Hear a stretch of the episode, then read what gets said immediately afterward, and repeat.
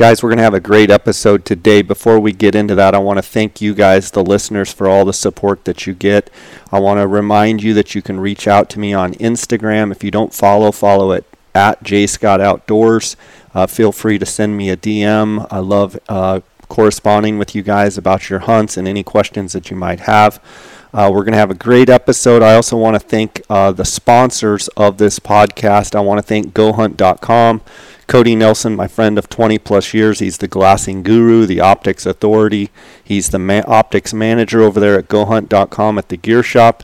Uh, you can reach out directly uh, for info or for sales at 702 847 8747. You can also email him at optics at gohunt.com.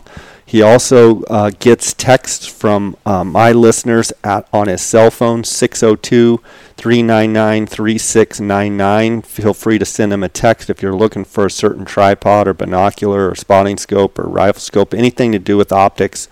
Uh, give Cody Nelson a call or a text. I want to thank GoHunt.com also and remind you guys that the GoHunt maps, the mobile app um, mapping apps, are now available on iTunes and Android. Uh, they have real 3D. Um, it's awesome, awesome 3D mapping on these mobile apps. Uh, you can get a free trial, a seven day free trial, by going to gohunt.com forward slash jscott. You can also check in the show notes, I'll have it linked up. You get a seven day free trial. That gives you access to everything in the Insider as well as uh, g- let you look at the, the mapping apps uh, both on the desktop and on your phone. Uh, you can also sign up uh, by going to gohunt.com and just use JScott, and that's going to save you $50. Uh, you're actually going to get a GoHunt gift card, $50 GoHunt gift card when you sign up. So go check it out. Also want to thank Kuiu Ultralight Hunting. That's the gear that I wear on all of my hunts. Go to K-U-I-U, Kuiu.com uh, to order the gear right there that are direct to consumer model. Uh, so that's the only place you can get the gear, as well as phoneskope.com. Use the JScott21 promo code and you're going to get a 10% discount. Uh, guys, let's get right to this episode. And again, thanks for listening. Guys, welcome to the J Scott Outdoors podcast. I have got my friend Brian Rimza on the line. Brian, how you doing? I'm good, Jay. How are you? Good. The last time we kind of got together, it was kind of pre-turkey season. You were headed off to do some turkey hunts yourself. I was headed to Mexico to go turkey hunting. How was your season?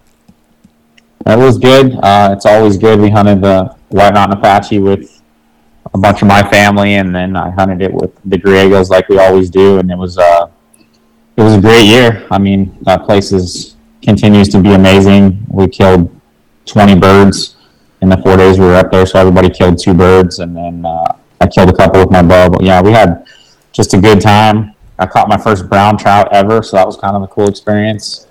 Um, but yeah, it was turkey season was good. It's hard to believe that you caught your first brown trout. Usually, once you do that, you become a junkie. I know I love. I, I've pretty much devoted a lot of part of my life in the summers to chasing brown trout. They kind of get under your skin, and they're a really cool fish. So I'm glad you got to do that. Yeah, it was really neat to uh, to catch one, and I'm not much of a fisherman, so it was it was a cool experience.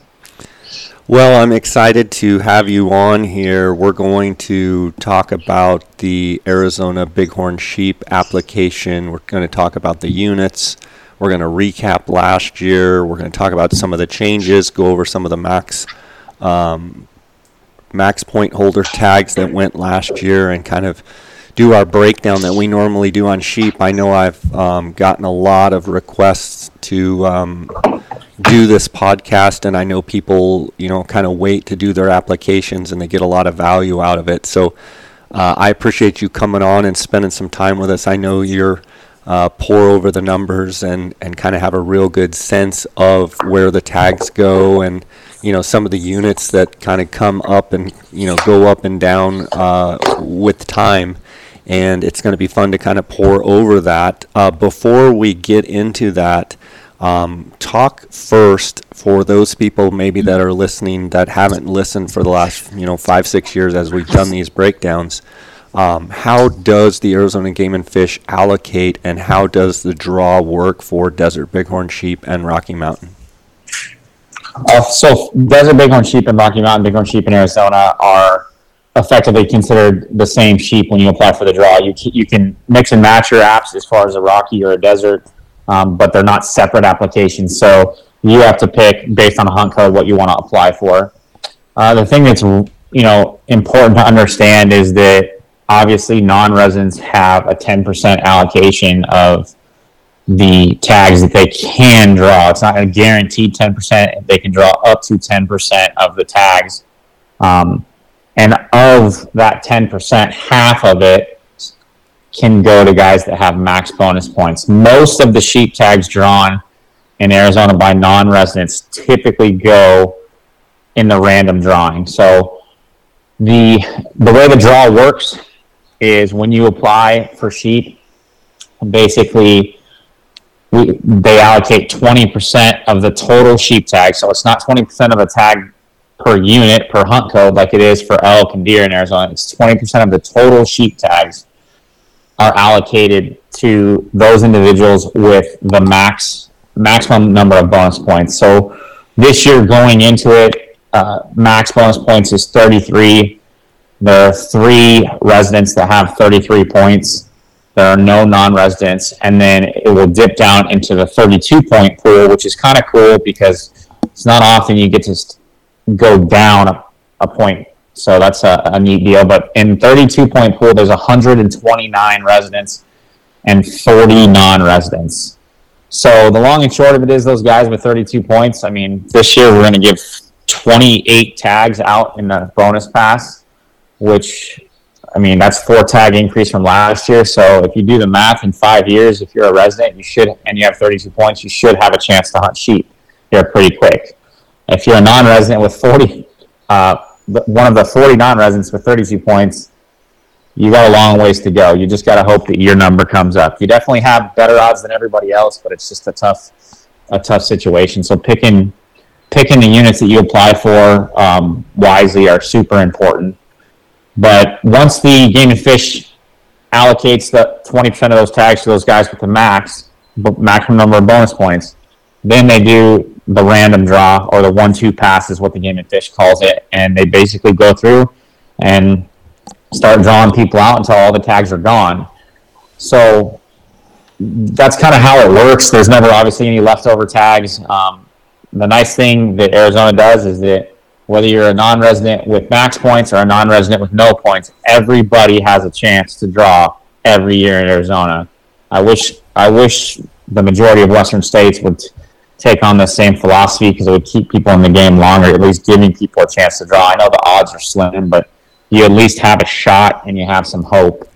So, but if you're non-resident um, or a resident who doesn't have you know 30 plus points, your the units you pick matter, and so that's what we try to help people understand that um, because it's important to know what you're doing. Even though the odds are slim, and we've talked about it before, even though the odds are slim, if you can up those odds um, sometimes by 50% just by applying for units that are less, let's say, less quality, maybe a little less under the radar, maybe not as, you know, big of rams or notorious units would you agree? I mean, in, in circumstances, you can go from picks just by picking a, a better unit. Uh, uh, maybe not doesn't have the highest quality of rams, but your percentage of draw can go up, you know, 40, 50, 60% just by kind of punching over the numbers.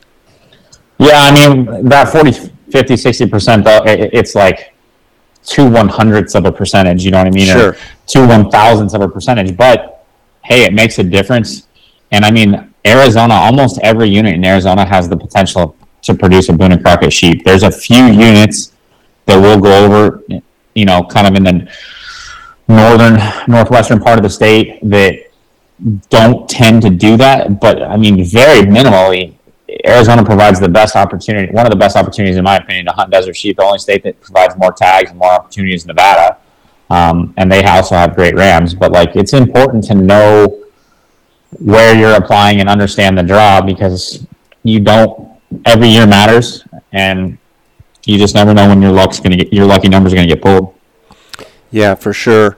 Um, Ryan, let's go. Let's do a recap of how last season in 2021 kind of shook out. Uh, the season, you know, was a pretty good year. Last year we saw, I think there were six desert sheep that were killed o- that were over 180. That includes uh, the auction ram, which is uh, quite a step up from 2022, where we didn't see very many 180 sheep killed. Um, I think, if my numbers are correct, I don't think we saw any. Uh, hold on. Yeah, I think that there were only Oh, no, we, there was an auction ram killed last year, so there were there were five um, that were killed in in 2020 uh, in 2020 that were over 180. So last year we saw six, so that was good. Uh, total book desert sheep was 35, which is plus two. Actually, it's 36 counting the auction ram, so it's plus plus three from the year before that. And then as far as Rockies are concerned, we didn't have any over 180 in 2021. I'm sorry, 2020. In um, last year in 21, there were two, so that's an, a step up. And then 170 to 180 Rockies, we had eight, which is uh, a step up there. So, I mean, just in looking at the harvest data, there are a lot of, I mean, there's a slew of 170 plus rams when you're talking desert sheep that were killed. So, I mean, they had some great, it was a great year. You know, I mean, oh, there, there were some really good rams that were, that were killed. Well, if you look at the number of desert tags that are available or were available last year, it sounds like roughly about 30 of those were book book or better. I mean, that's a third of the sheep killed that were book or better. That's pretty dang good.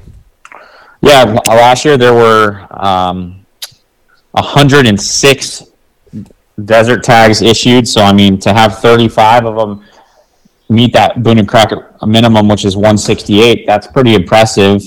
Um, it kind of leads me into kind of an update on kind of some of the changes for 2022. Are you ready for some yeah. talk about that? Mm-hmm. So, kind of some exciting news. Um, you know, Arizona manages pretty conservatively for their sheep, and as they should, because you know we've dealt with pneumonia, and we're still dealing with pneumonia in some of the northern, northwestern units. But uh, this year, we're going to have a, a total increase in sheep tags that is something we've we flat out haven't seen before. We're going to have an 18 tag total increase in sheep tags.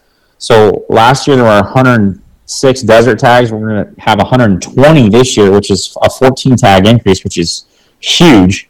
When you figure it's all, it's roughly 15, you know, 13 to 15 percent of the tags uh, were increasing, so that's good. Uh, the Rocky tags went from 16 last year, and they're going to have 20 tags this year, which is a four tag increase. Again, you know, nearly a 20% increase in tags. I mean, that's that's big. So what that does, uh, which should be exciting for residents and non-residents, the residents now will have the ability to draw up to 14 tags, which is a two tag increase from last year. 14 is obviously 10% of 140 tags. So I mean, that's an that's a an increase. Anytime you can increase the opportunity to draw a tag, that's a good deal.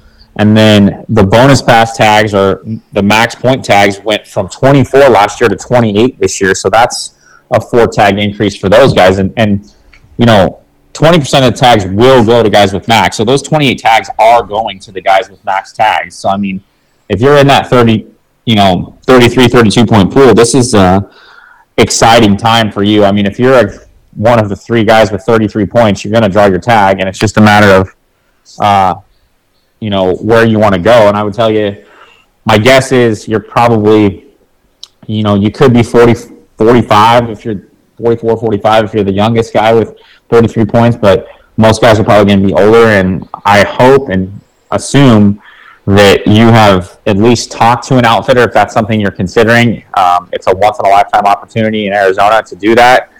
Um, but if you're not, at least talk to someone and understand where you're putting in for because when we talk here shortly, Jay, about where the tags and the bonus pass were drawn last year, I, I mean, I'm frankly pretty surprised at some of the units because last year the guys really had some chances to draw tags too, and some of the units that these tags went to are a bit surprising to me um, because I know that if I had max points, there are a very few set of units that I would be applying for, and it would be very small this year, knowing that there's only three of us there to draw those tags. So, I mean, those guys will have the chance to draw their tags this year. So, I mean, even if they want to stick to one choice, you know, and hold out, they know they're going to draw this year and next year. So it's just a matter of what they want.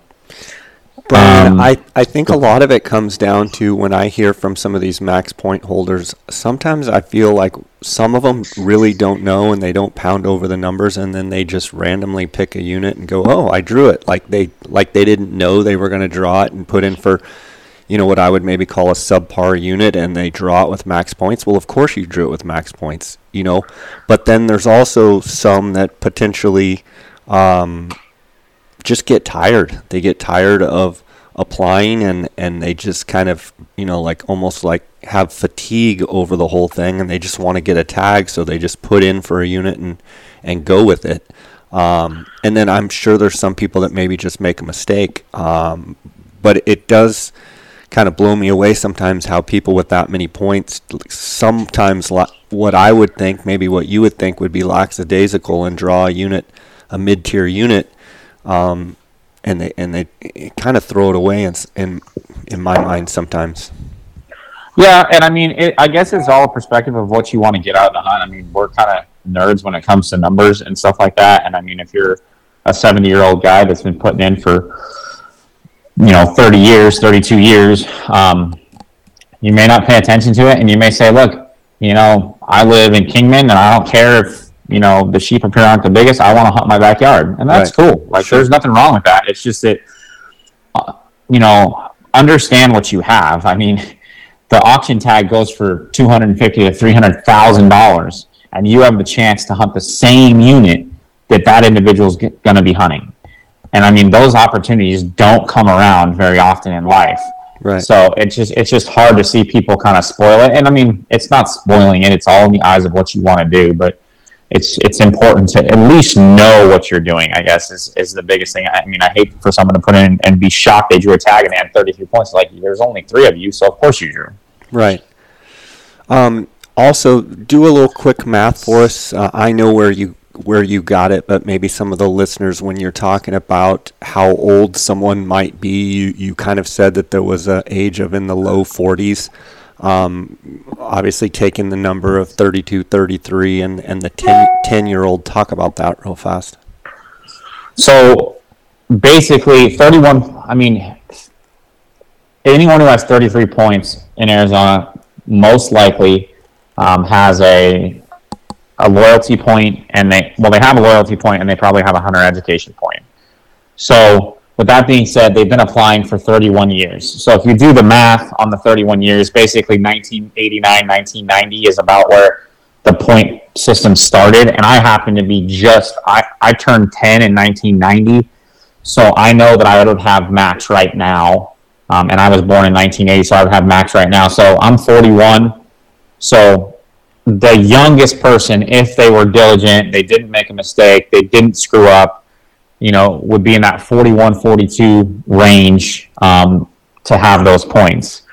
But, you know, they could be much much older too. So it just depends because yeah. that's when when it started. You know i mean if if my dad had been building points and never drawn a desert tag you know my dad is 65 66 um oh sorry dad you're 67 but uh he uh you know, he would have max points and be putting in. So I mean, it, it's just a dependent on where that is, and you know, I want to see. I want to see guys draw their sheep tags. I hate I hate to see guys who love hunting who grow old and can't physically do it anymore. I mean that's a tough pill to swallow for sure. So I mean I, mean, I just want the guys to draw their tags and have the best hunt possible. Yeah, for sure. Um, speaking of that, I I think, and we've talked about it before on these podcasts when we're talking about sheep, and you're talking about being excited about um, more tags and more opportunities for guys to be able to go sheep hunting. I really think the game and fish needs to take a really hard look at broken horn rams and rams that probably will never be harvested in anyone's lifetime, likely never harvested. Um, seems like every unit I go in, there's always a few broken horn rams, and I wish they could come up with some sort of solution where guys could, you know, get a broken horn ram tag and, and, and go hunt those animals. Um, even if it was a basis of, you know, they're worried, well, how will people know if they're broken? What will be cl- clarified or classified as broken? Um, you know, I'm sure there's volunteers, Arizona Desert Bighorn Sheep Society. I'm sure there's people that would agree to go with those hunters and get some of those animals harvested because it's a shame to see um, people that would just, you know, literally die to have a sheep tag, whether it's a, you know, fully, you know, fully horned, you know, good good looking ram or just a broken horn ram just to go sheep hunting. Curious your thoughts on that, Brian. I mean, I think it would be nice to find a way to you know capitalize on the broken horn rams, especially in certain units um, where you know that no one's gonna shoot them. I mean, there's very few rams killed, if any. I think there was one that I noticed this year that had like six inches busted off. Um, that get killed, but at the same time, just because a ram has a broken horn and obviously no one wants to shoot him, he's still a breeding ram. You know what I mean? He's still going to be making, you know, making lambs and stuff and doing that stuff. Now, it, if it's an old old ram or it's a sick ram with sinusitis and horns falling off, obviously there's different dynamics to that.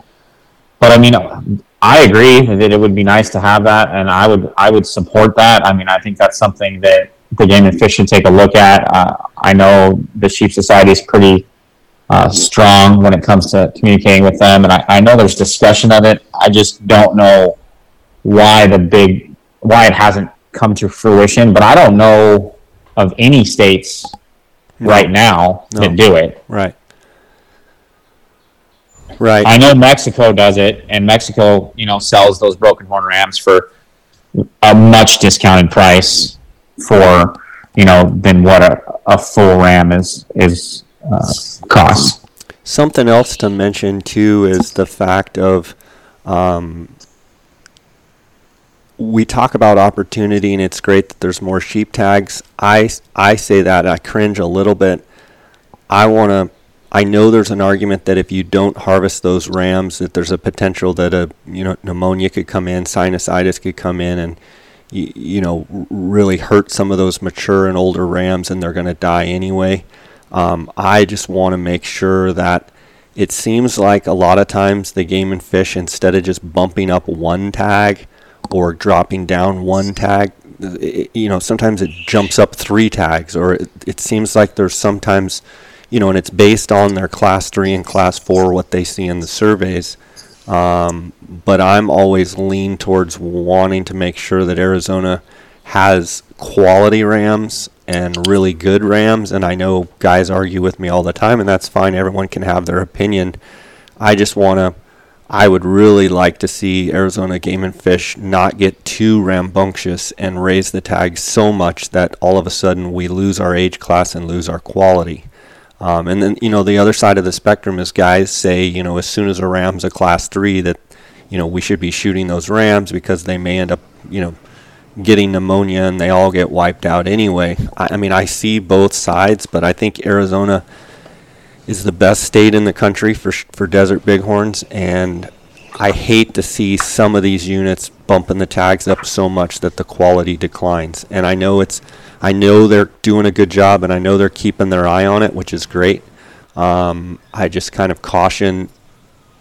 I just kind of caution my my hackles go up a little bit when I see some of these units with, with as many tags as they have because I know that the quality, the age class will come down and um, I think that's unfortunate. But, you know, they've got a tough job to kind of balance everything um, and they do a great job and I'm not picking on them and I'm glad it, you know, I'm glad it's their job and not mine, but I just curious your thoughts on that.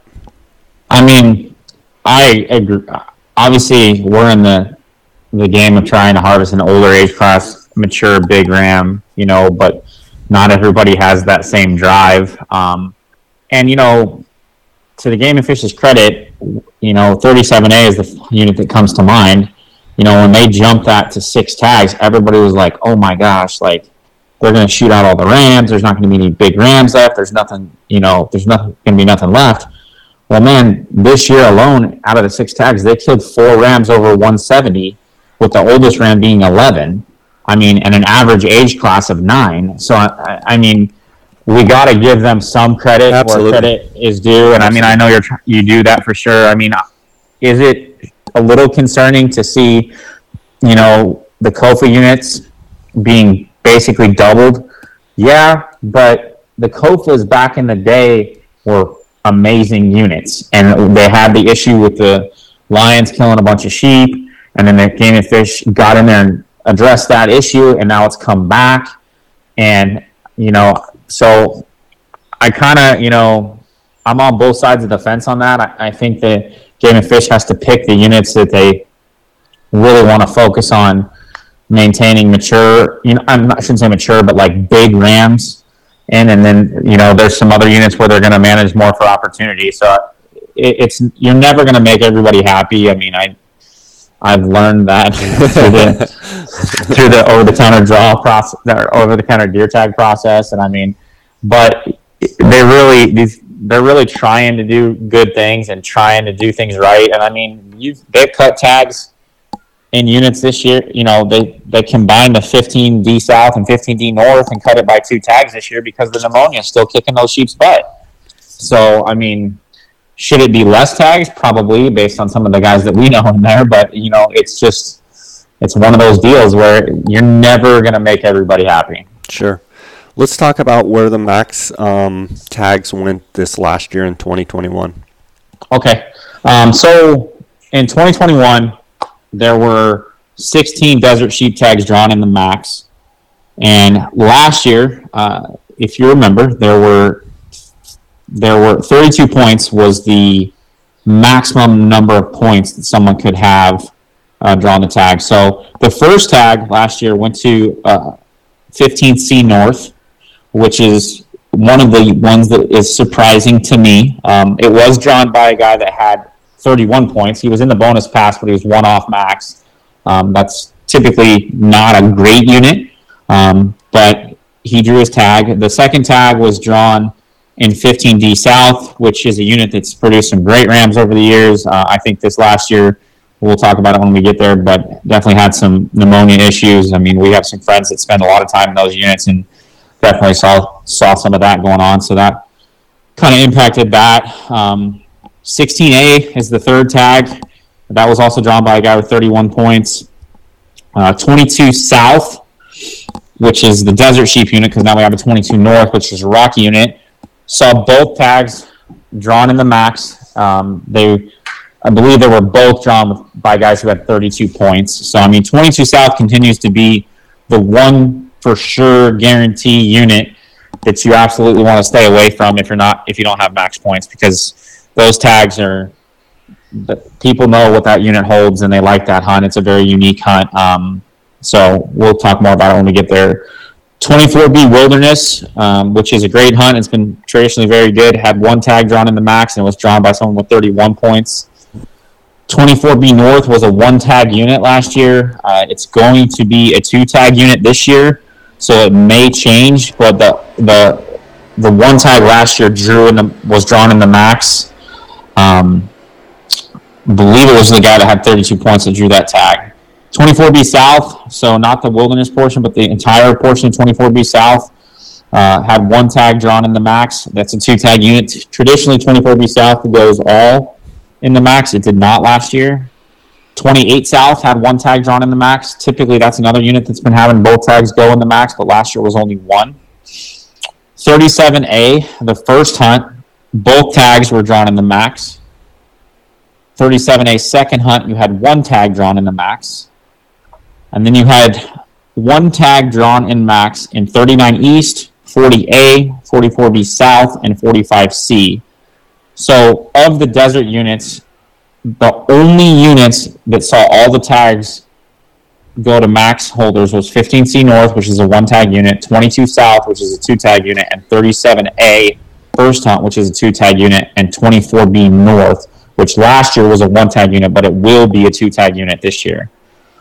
When you move down to the Rockies, um, Unit 1 and 27 had only one tag last year. We'll have two this year. That tag was drawn in the max. Then you go down to the new uh, South Fork Unit One South Fork hunt they created. It was a one tag unit last year. It'll be two this year. It had what the one tag drawn in the max. Uh, 6A last year it was split off from 22 North. There were three tags. All three tags were drawn by max point holders. I'm not sure you're going to see that again this year. Um, that unit's been struggling to produce uh, even 170 rams, uh, so it, it, it, we'll talk more about it. The 22 Rocky portion, so 22 North, had one tag drawn in the max. Uh, 23 24A, which is it was a one tag unit last year, had the one tag drawn in the max. It'll be a two tag unit this year. And then your 27 South, 28 North, second hunt had one tag drawn in the max. So for Rockies, uh, Unit 1 and 27, Unit 1, um, South Fork, 6A, and 2324A were all drawn by max uh, point holders last year. I will touch on the tags that were drawn by non residents last year just to give the non residents kind of an understanding where uh, those tags were drawn. It's also relevant to residents because when you take non resident applicants out of the draws, um, it really changes what they look like. And the non-residents don't have access to very many tags, so they don't often draw in some of these units. But last year you had a tag in 15D North, a tag in 15D South, 24B Wilderness, 24B South, 37B, 40A is where uh, one of the bonus tags went to a non-resident. You had 40B Tinajas, 41 West, 43B Second Hunt, one of the 44B North hunters uh, was a non-resident who drew in the max, and then 40, 44B South had a non-resident draw, um, and then 27 South, 28 North had a non-resident draw tag. So you had one Rocky tag go to a non-resident, and you had 11 desert tags go to non-residents. And of those 12 tags available to non-residents, two of them went to individuals that had maximum bonus points. Brian, talk about the non-residents and how they have to apply for units that have more than one tag and how we look at these numbers and see that in every single unit, it seems that those are, you know, 20, 30, 40, 50 people sometimes and more per unit non-residents that apply for units that are only one tag units that they literally don't even have a chance to draw. Go over that real fast. Yeah, so in order for a non-resident to have a chance to draw a tag, there has to be at least two tags in the unit. So when we look at the draws, I I extrapolate out the data and I can see how many non-resident applicants applied. Um, the only skew to some of the non-resident applicants is that if you are a non if you're a resident at some point, lived in the state, and you bought a lifetime license and then moved out of the state, you you show as a non-resident applicant, although you are considered in the resident pool because you have that lifetime license. Um, but there, there, there's no way that some of the units that have, you know, crazy amounts of non-resident applicants are all lifetime license hunters. So I would really encourage you as a non-resident to avoid a one-tag unit um, because it doesn't benefit you at all to put in for it. And then I would also, if you're not a guy with max, and even if you're a one of the non-residents that does have 32 points, I think there were 40 of them I mentioned, I would stay away from 22 South for sure. Um, everything else I think you can consider in play, but 22 South I would absolutely stay away from um, because I think the odds are super slim and there's great units that you can apply for. It's just that one's going to be super tough, but it's up to you. I mean, next year you'll be the only guys left, so you could potentially do that, but you know you got to make the most of those most of those opportunities because in reality, if you divide the 40 hunters by five potential tags, if they all five tags uh, went to non-residents in the bonus pass that they're eligible for, that would be eight years. But typically, we see one to two non-residents draw a tag. So you can do the math. That's not very good odds. I mean, you could you could wait a long time and never get your tag. So be cautious where you apply. Try to avoid some of those better units, and there's still great units for you to apply to. Brian, let's go through some of the units. We'll kind of do a unit by unit breakdown. Some of the units we'll spend very little time on, some we'll spend more time on. Um, starting out right at the beginning, units 9 and 10, the Cataract Canyon, it looks like they have gone back to a one tag. Uh, but the interesting thing is you've got October, November, and December, so it's a three month long sheep season. Uh, the, the, I have not hunted that unit specifically for sheep, but one of the things you need to know about is those sheep kind of move in and out of the cataract, in and out of the Grand Canyon National Park, um, in and out of the reservation there a little bit. And the reason they have that season so long is because those sheep are not always there. And so you kind of have to be able to adapt to cyclical rams moving in and out. I, I do know that there is an opportunity there to shoot a pretty good ram, but it requires someone that's going to have quite a bit of time.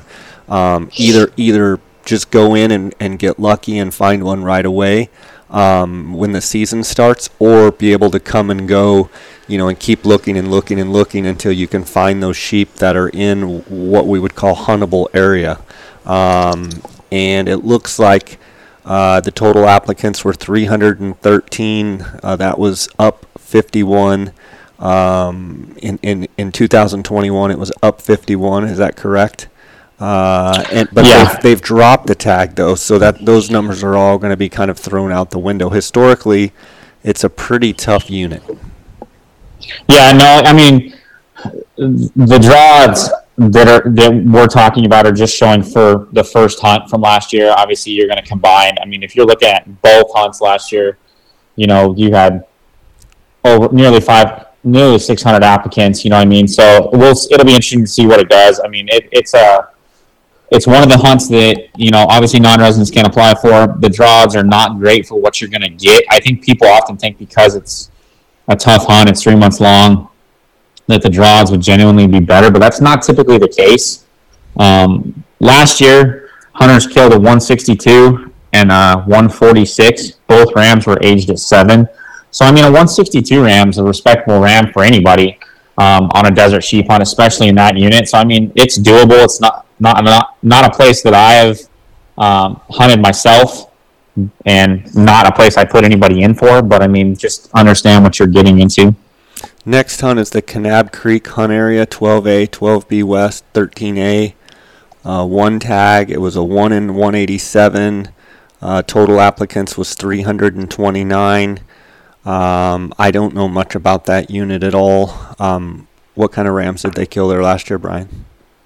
So uh, that ram last year, if I'm looking at it right, was a 141 ram. Uh, that, that was a, you know, just a, a decent five and a half year old ram. It's a tough hunt. And one thing I want to touch on, I'm, I'm not sure that I, I did mention it earlier. I just want to mention again. The draws that Jay and I are talking about are not taking into, I removed the non-resident applicants out of these draws. So they're kind of a beneficial view for residents because honestly, the non-resident draws doesn't make a di- bit of difference. But when you take out the non-residents, it kind of really changes the draws. It gives you kind of a perspective um, because they're only able to draw so few tags on how good the odds are. I mean, they can change from year to year, but that's just. I just want to clarify that when we're talking about yes, there were 329 total applicants last year for that Kanab Creek hunt, which is an increase of 120 applicants. But of those, 142 of them were non-residents for a one tag unit. So I took them out, and that's where we get the one out of 187. The 12B hunt, uh, it's a th- it's two two hunts. There's a first and a second hunt. Uh, three tags on the first hunt, four tags on the second. Now some pretty good rams uh, came out of that unit last year, and it looks like the dates are November 18th to December 8th, and then the 9th through the 31st. So that's split into two time frames there uh, for that 12B East um, hunt. Yeah, it's uh, you know, last year was a bomber year in 12B East. I mean, it was as good a year as you could have had uh, for that unit, and I think it's notable to mention you had seven tags there. None of them were drawn by non-residents, although on the first hunt you saw 809 non-resident applicants, and on the second hunt you saw 100, or 877 non-resident applicants.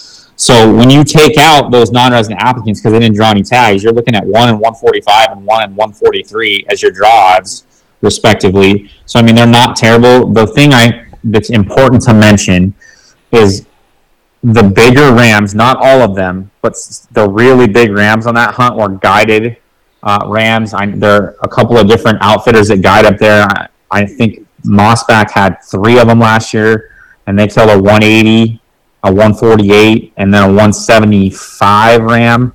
Um, additionally, there was a 164 killed and a 174 killed. I've heard the 174 ram was killed by a bow hunter, but I just haven't seen the pictures. I'd love to see it if he happens to listen to this. Uh, send it my way. I'd just be curious. Um, but that's a heck of a ram if it was killed by a bow hunter. And then you had a ram that was killed that was 167. So all in all, an absolutely stomper year for that unit. So I mean, that's not always the norm. I mean, we've seen it. Um, in the past, you know, but they killed a 180 inch ram out of there last year. I mean, that's that's incredible. That's I think if, if, you look at your um, numbers that we have here, going back to 2015, Brian, there's only one other 170 ram killed in the unit at all, and last yeah. year alone they killed three over 174. I mean, two two 174s and a 180. It's almost like what the heck happened.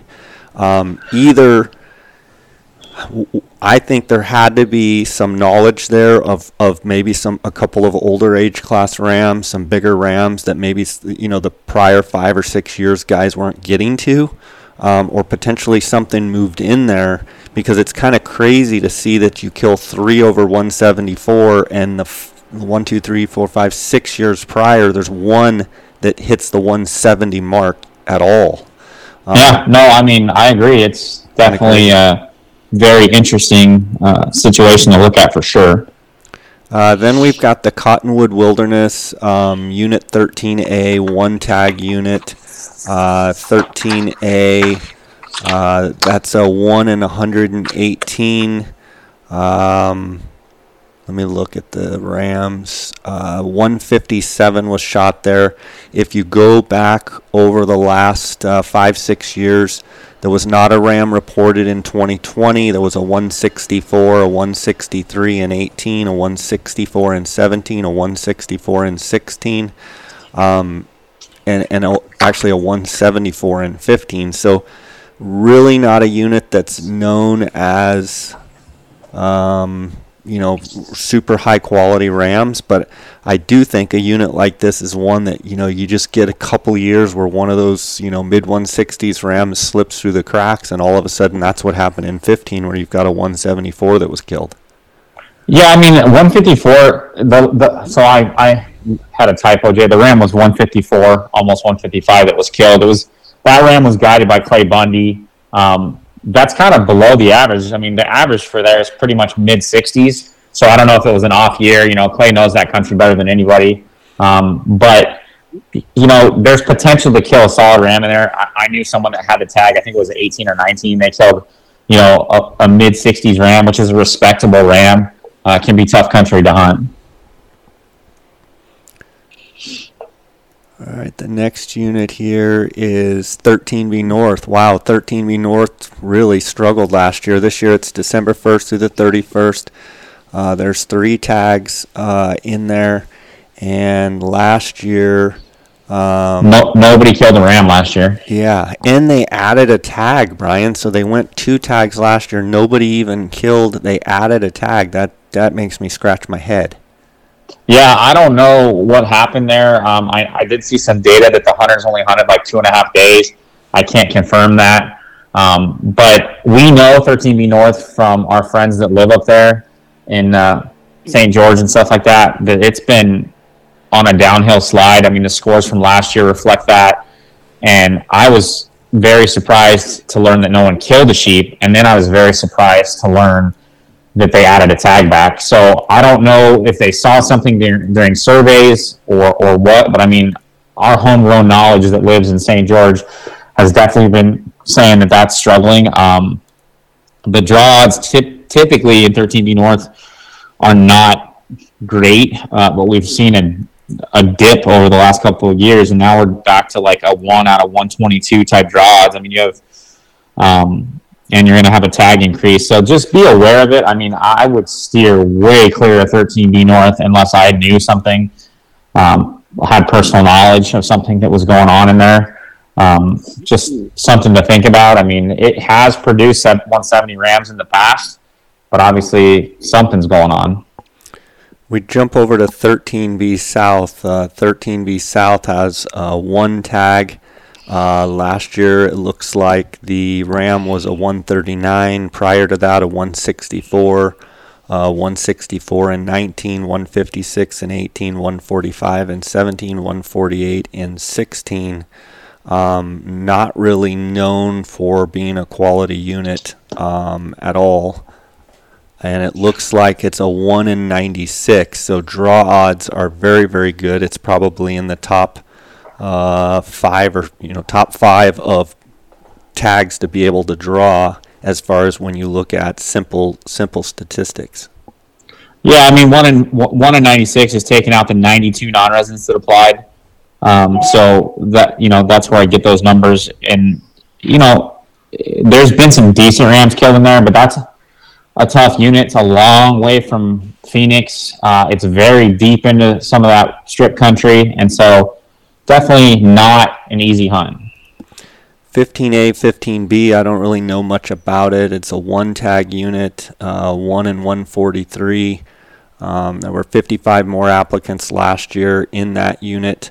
Um, it looks like uh, 138 Ram was killed in there last year. Prior to that, a 151, a no harvest in 19, 129 and 18, 142 and 17. Um, n- looks like not a quality unit uh, at all. Yeah, it's not anything I know much about. I mean, I think you get a lot of your guys that live up in that Kingman country, maybe who know that country that like to put in for that. But I mean, it's not something that I've ever even considered or told anyone to put in for. So just, I don't have much more to add than what you already said. Uh, 15B West, one tag. Uh, 15B West, uh, let's see, a 1 in 136. Uh, last year, 15B West, a 142 Ram in 20, a 150, a 163 and 19. Uh, and then it looks like uh, a new unit, or they must have shut it down, and or maybe they broke it out in 19, I think. Yeah, they split up some units and changed some unit boundaries and things, so that's what's reflective on that. But I mean, again, the 140, the ram that was killing there last year had five inches missing off of one horn. So I mean, he's almost pushing a 150 type sheep. He was eight years old, so he's an older age class ram, just kind of beat up a little bit, obviously. And then the next hunt um, is kind of interesting here. Uh, 15C, it looks like they've combined 15C North and 15C South. Now, um, this obviously this is up in the Nelson I units up in the northwest corner, and it has been dramatically affected by um, the pneumonia, and I'm sure that's why they combined those two units. Um, historically, some pretty good rams used to come out of north and south. Um, you know, just looking at this from what I know about the unit, I think it would be a pretty darn good hunt. You'd have a lot of country to hunt. Um, but there is a reason that they combined C North and C South, um, where historically, you know, if you look at some of these numbers, um, you know, they've been those are two historic units that that you know have been very very good for a long time. But that pneumonia, if you just look at the 139, 140 last year, a 142 and a 164, a 134 and a no harvest a low 150s in 18, a 110 and a 165 in 17. Um, like th- the pneumonia has just wiped that unit out. I would say that probably a local um, up there that maybe have a lot of time. I'll, I would not doubt if they could probably find a mid 160s RAM in those in that unit. Yeah, agreed. Um, you know, the being combined is just probably totally related to the pneumonia outbreak. So I mean, we'll see how it plays out for this next year. But I mean, you're going to have a ton of country to look at, that's for sure. The next unit is one that I know really well, um, 15D. They have combined 15D North and 15D South. Uh, and again, there's a reason they're doing that, and the reason is they've really lost a lot of sheep there. Um, ironically, though, there still has been some big rams that have come out in the last, you know, two, three, four years since the pneumonia. Um, but the numbers of rams and the numbers of dead rams, uh, Craig Steele, Lee Murphy, you know, found a bunch of dead rams uh, in both units, uh, but particularly in the south. So there's there's only four tags. I mean, I can remember probably have to fact check me on the year, but just off the top of my head, I'm thinking like 14, 13, 14, 15, somewhere in there. I, I used to go up there for those sheep surveys. I can remember in 15D North where they were they surveyed I want to say 585 sheep in one survey, um, and pneumonia has obviously cut that number way way down.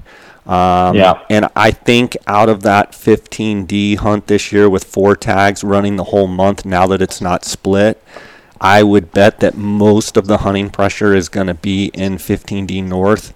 Um, and one thing I think that will allow C South, or excuse me, D South to do is to recover. And I'm sure that's why they mo- combined uh, the units. Um, and but I think in a couple of years, uh, that that lower portion, that 15D South, is something that maybe to keep an eye on for a, a sleeper ram to come out of there in a couple of years. Yeah, I mean they you know they killed a 180 in there last year, um, and a, a low 70s ram. I mean this year you're 161, 168, 155, 146, and they're all all the rams were that were killed were mature. I mean they're eight plus years old, so it's just it's just a struggle, you know, to to get get through that pneumonia issue. Yeah.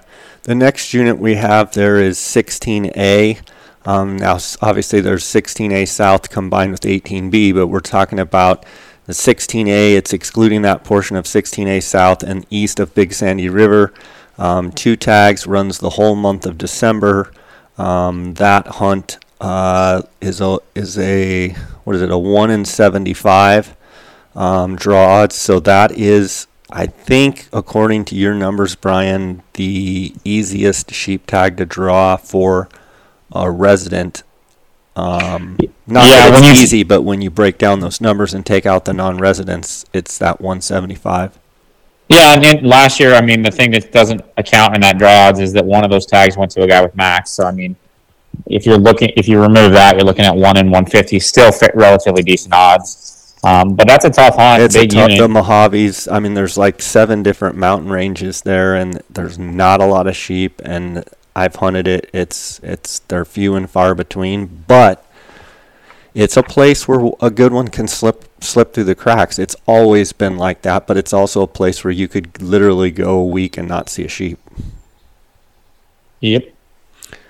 Okay, next hunt here is um, 16A South and 18B. Brian, I'll let you run with that. Two tags. Yeah, this is a unit that kind of came on the map back in 2018 when Jason Carter killed a slammer in there. So I mean, uh, we saw a bunch of people jump over there and get excited about it because he killed a big ram, and um, as we traditionally do, you know, it, it's a good unit. It's got some good sheep in it. It can be it can be a difficult hunt for some, but I mean, generally speaking, it's produced some okay rams. And obviously, that 183 was a giant, um, but that's not not the norm. The last year it has two had two tags. We'll have two tags this year. Um, we saw a total of 464 applicants, with 232 of those being non-residents. So when you take out the non-residents, you're looking at uh, resident draw odds of roughly one in 116. So I mean, the odds are um, not bad at all. It, it had a dip in applicants last year by 67. Last year they killed a 165, which is a great ram, and then a 171. I believe the 171 was uh, Craig Steele and and uh, Exclusive Pursuit that killed that one. If my if my records are right, so I mean those are good rams. You know, I mean no, you can't. Both rams are solid, so definitely uh, a unit to consider for sure. Brian, something I'm looking at here, and I think I'm right. Um, looks like they've dropped 16B and don't have a hunt in there at all. Um, let me know if I'm wrong on that. Which No, that, that's that that's right. tells me the story right there with the pneumonia. I'm sure that you know I've I've heard Craig's told me it's really, really rough, and we hope that they recover. Um, but again, that 16B is one to just kind of keep your eye on. And if in a, in a year or two or a couple years they open that back up, there there's a chance that all of a sudden a sleeper will be in there. If you know, if a ram gets left alone for two or three years, the right ram could really blow up. But that's unfortunate that they dropped it. But I'm glad that they're protecting that unit and and pulling it out of the pool. Um, the next unit is the Desert Hunt area in Southern Unit 22. It's the you know the crown jewel, I would say, of of Arizona um, for quality of rams. Um, unbelievable unit. Spent a lot of time in there. Uh, looks like both tags go to max point holders, which they normally do. Um, it looks like it was it's a one in 278 as far as draw odds and a 177 and a 182 really nice Rams came out of there last year in 2020, two 181 Rams. Uh, 2019 a 179 and a 175, 18 a 171, 177. Historically, you know, one of the best units in the state year after year. Um, you've got you know, you can hunt off of Saguaro Lake, Canyon Lake, Apache Lake, everything as you're going upriver or up the lake, everything um, on your left hand side there. Um, and, you know, what more can be said about 22? It's just a phenomenal unit.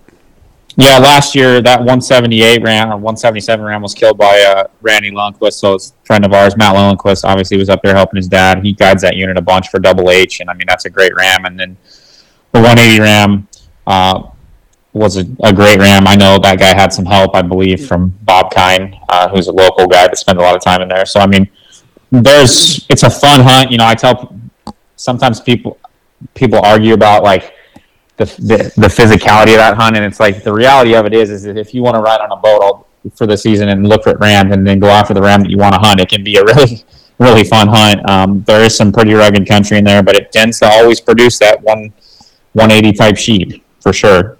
For sure. Um, next unit is 24B North, uh, another one of my favorites.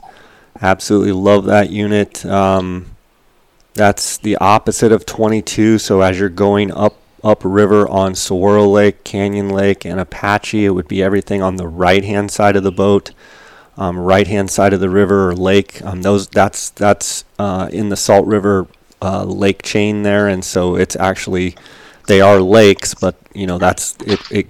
The flow goes up and down every day, and it's it's basically an extension of the river there. Um, unbelievable unit. They've added a tag there. Um, there's not a ton of country there. I think two tags in that unit is going to feel kind of claustrophobic. Um, historically, just some giant, giant rams um, live there. You also got rams from 24B South, uh, the wilderness, um, that that come and go into that unit at different times of the year, and and so that's always something to to watch out for as well. I do think, having hunted it quite a bit, um, it's always been so nice to have 24B North and just have be the only hunter in there. Um, I, I do believe both hunters are going to kill nice rams, but I do feel it's going to feel a little little clogged up, a little claustrophobic, in my opinion.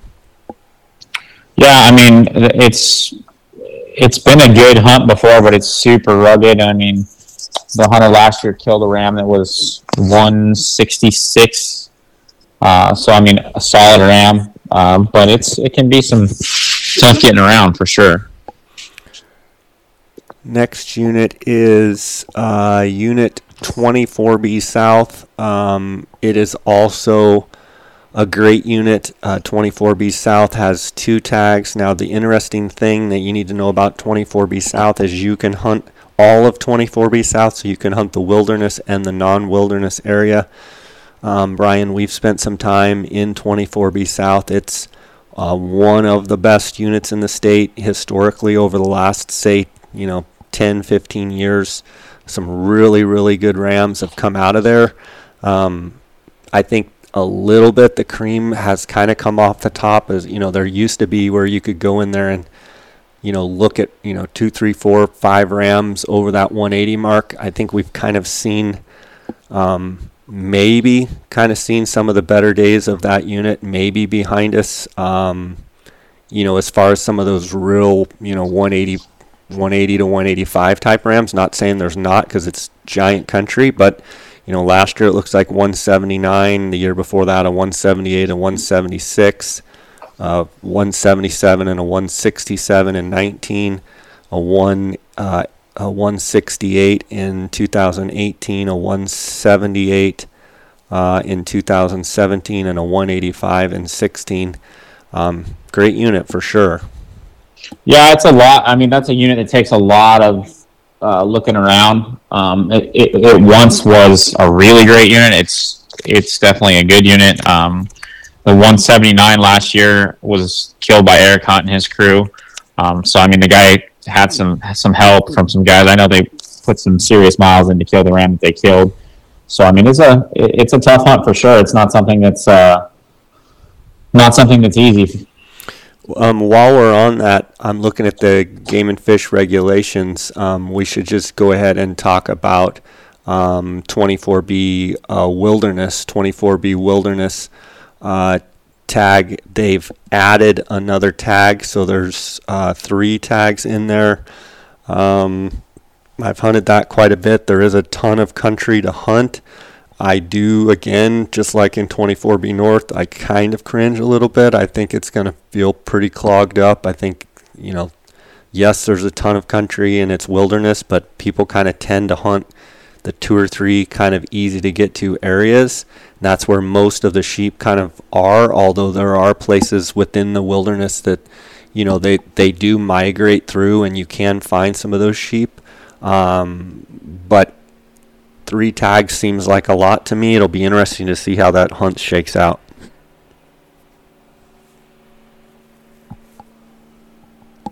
Ryan? Jay, you're talking about 24B Wilderness, right? Still? Correct. Okay. Did yeah, I, no, I mean it'll be uh it'll be a definitely a an interesting experience with three tags in there. I mean it'll be uh it there's country that you can get away from, but you know it's definitely quite a few tags. I mean, last year they killed some some pretty good rams in there. You know, mid seventies type sheep. So we'll see what happens. It'll uh, definitely it'll definitely have a tag. I would imagine left for someone in a random position potentially. I mean, with three tags in there, I think there's definitely a shot at that. You know. We've got uh, 28 as the next unit, uh, two tags. It's a 1 and 239 on Brian's um, stats on his odds. One tag did go to the max uh, draw uh, last year, 28. Uh, 172 and a 175 were killed last year, a 173 and a 152 and 20, a 175 and 169 and 19, and a, a giant um, 189 and, se- and 172 and 18. Um, and it, it, so it looks like they're, from looking at these numbers, the last three years in a row. Well, 175, 173, 175, 189, like four really good Rams in the last four years there. When you when you look at the biggest Rams that were killed, it's definitely one of the better as far as quality units in Arizona for a chance at you know 175 plus type Ram. Yeah, I mean it's definitely been a hot unit for sure. I mean the the Ram last year that was 175. Um, that was Sam Derringer's crew, um, and that Ram was a long Ram. He just had kind of, I guess, average bases, which is slightly unusual, but it was definitely a, a, a solid sheep. So I anticipate at least one tag going in the max. It would not surprise me if two tags go in the max. Uh, 31 32, three tags uh, there, and in Brian's um, stats, a 1 and 299. Um, 31 32, that's Aravaipa. Last year, a 175, a 156, and a 163. So, um, pretty pretty wide variance there between between the smallest and the biggest ram. Uh, the year before that is a 158, a 164, and a 168. Uh, in 19, a 149, 169, 168. In 18, a big 180 ram and a 176, so two really big rams. Interesting that the, it was in 18 it, it was a two tag unit and it bumped up to three tag in 19 and you've seen if you just look at the numbers the quality kind of kind of slip a little bit. Um, but still 31 32 is is you know a great great unit for sheep. Yeah, I mean it's a fun sheep hunt with a lot of sheep to be seen, and sometimes when in those units where there's a lot of rams to look over, sometimes people have a hard time staying off the trigger. I know in 18 that 180 ram was an archery killed ram, and it was killed on a piece of private. Um, but it's you know 31 Aravaipa was the unit in the 90s in Arizona, and you know so the genetics are there, um, but you it, it, the hunter who the hunter is definitely determines kind of some of the success for sure. The next unit we're going to talk about is 37A, and interesting if you look at these dates, it's split up into three hunts, and it's November 11th through December 1st, November 25th through December 16th, and December 9th through the 31st. So they've kind of got this um, staggered out. It's six tags total uh, and last year, uh, they, let's see, if you just go off of Brian's odds, 1 in 343, 1 in 352, and 1 in 330. And they killed some really good rams. They killed a 159 and a 175 on the first hunt, a 163 and a 171 on the second, and then ironically, Brian on the third hunt they did the best and killed a 171 and a 175.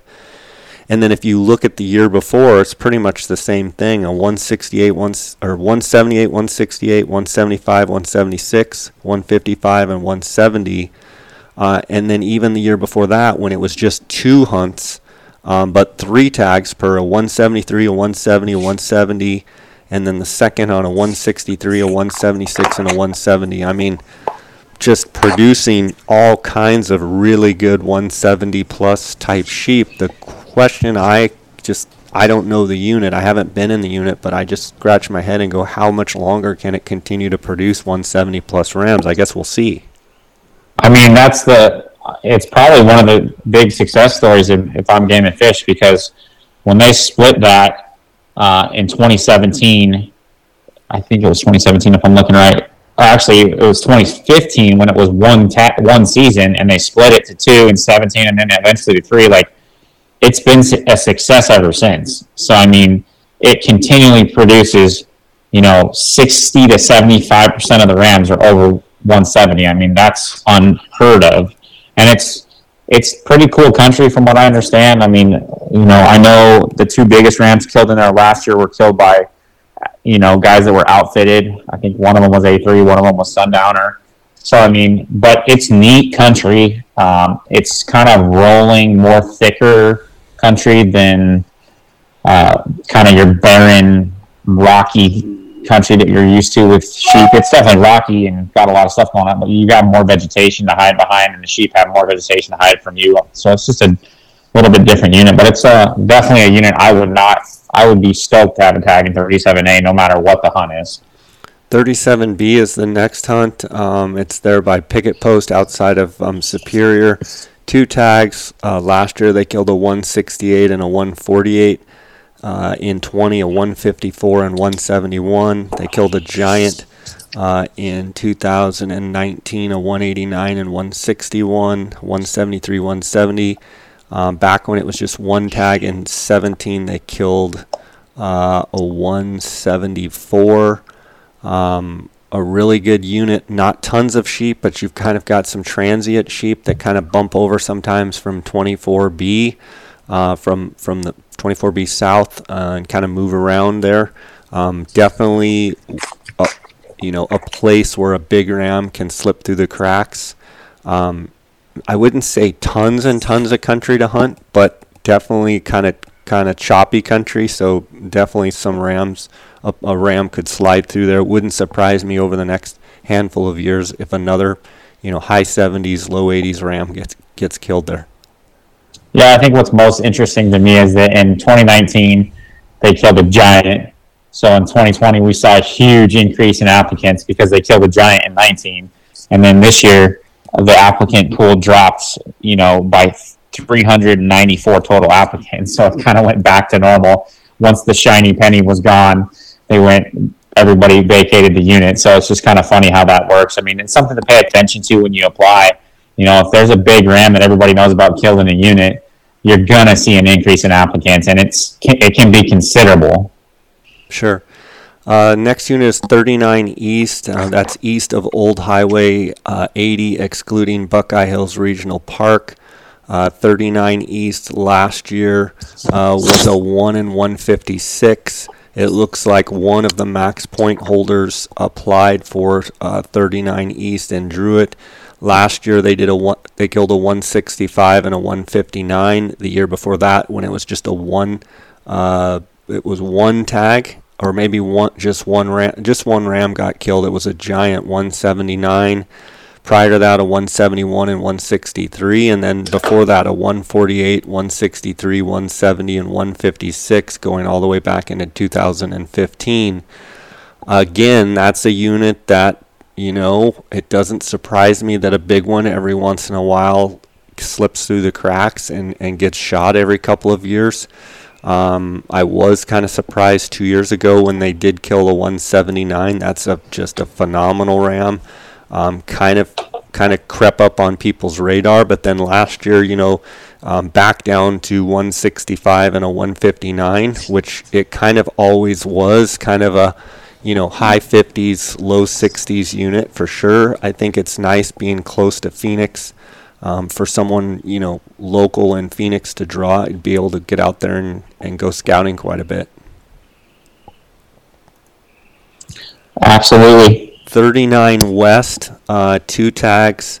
Uh, 39 West uh, last year, uh, 178 and a 164. Um, the prior year, 163, 162, 172, 167, and then 153, 164, a 164 and no harvest in that would be 17, and uh, 153, 161, 162, and 140. So the a bomber. I know the guy that shot the 178, just an absolute beautiful ram um, in 39 West there.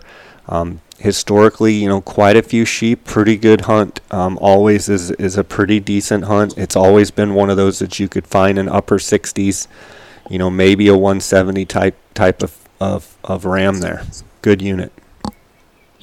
Yeah, that that ram that Dietrich killed was a giant for sure. And I mean, there's some good Rams in that in that unit based on some of the videos from last year. So I mean, it, it definitely could produce another really good Ram. 40A, um, one tag in in 40A there. Uh, 40A, this is a decrease, so it went from two tags to one, so now it is not eligible for non-residents. So if you've been applying for 40A as a non-resident, make sure to take 40A off your list. There's only one tag now.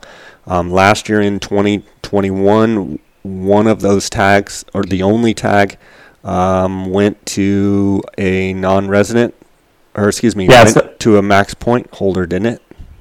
Yeah. So the guy who drew uh, that that was successful in harvesting a ram as a non-resident, um, who drew um, in the as one of the max point holders with uh, 31 points. Okay. So, and that he went guided uh, again. Eric, Eric and his crew, ADO, uh, guided him to that 171. So I don't have any. I believe the other hunter did not harvest because it's not listed on the Game and Fish report. So I don't know what they're seeing down there, but obviously it's something that has changed uh, what they thought of it. But I think most notably Obviously, it's a unit that has been considered and has traditionally had some non-resident straw tags in there uh, pretty regularly. But remember, next year uh, you won't have access to it. Yeah, and I mean that's a unit that borders the reservation, um, and you do see quite a bit of illegal activity. So pe- people need to keep that in mind. That you know there's there's some safety issues there. Um, something Brian you bring up about Eric's crew um, guiding that ram uh, just want to point out they they had a phenomenal year last year across the board. Their guides, um, they harvested some really nice sheep. Um, did a really good job there for sure. Um, Absolutely. Next unit here is 40B uh. There's uh, four tags. Uh, 40B Gilas. Uh, last year there was a big ram, a 179, a 154, a 158, a 162. And then the year before, another great year, a 170, a 175, a 155, and a 159. Um, a 171, 164, 157, 160.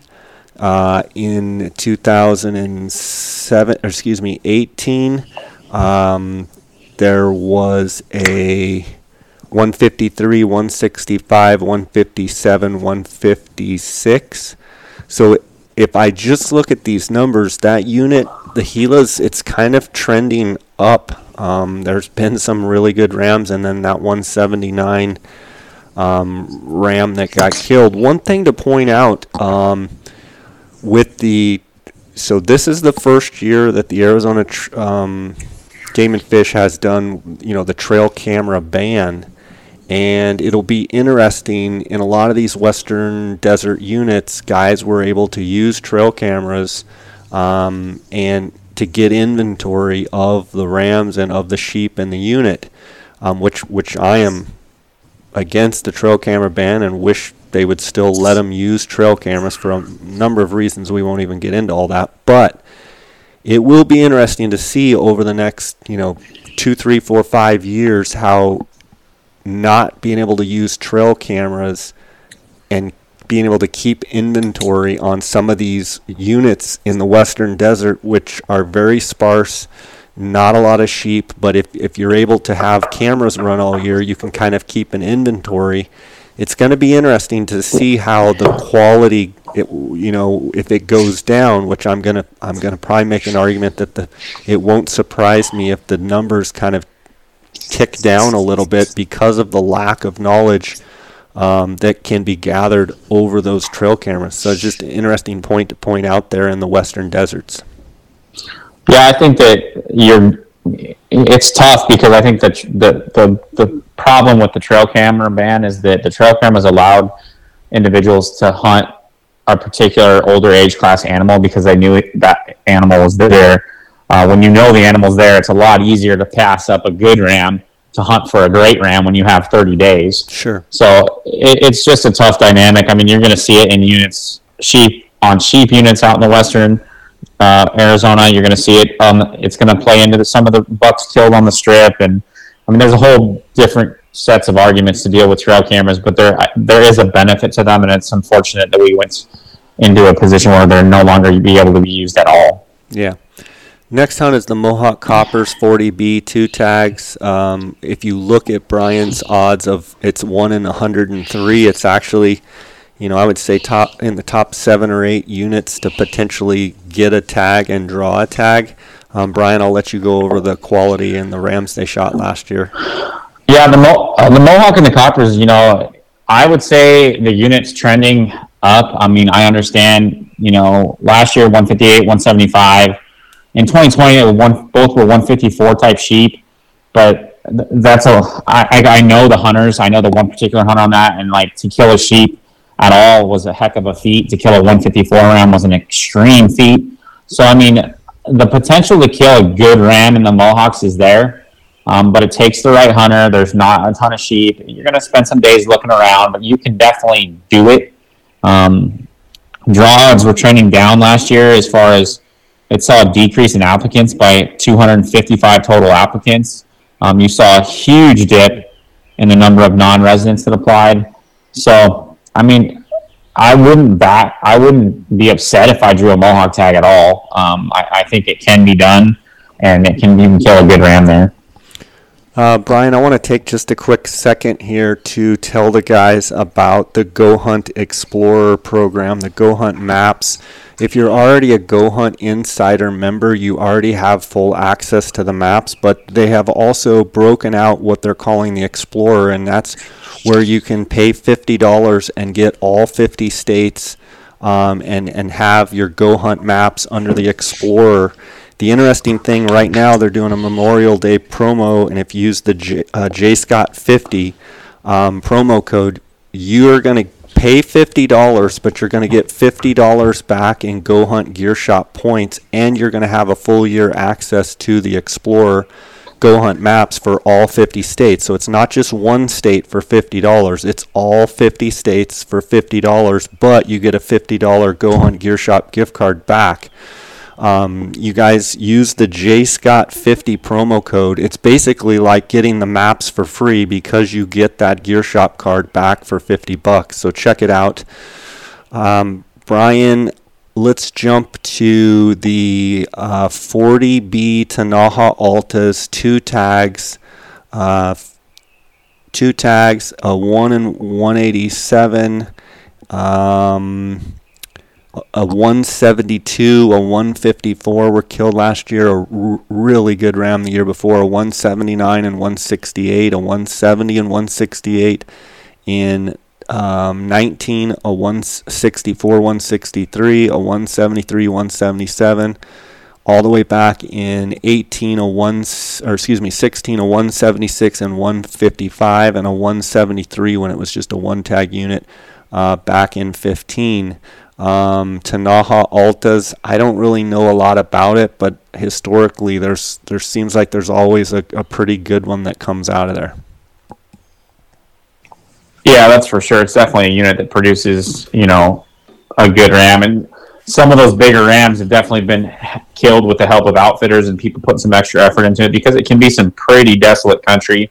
Um, but definitely definitely a unit that can produce a one a 170 plus every year. 41 East, uh, the Eagle Tails, two tags. Uh, if you look at Brian's odds, a 1 in 169. Uh, 41 East, uh, last year a 145 and 163.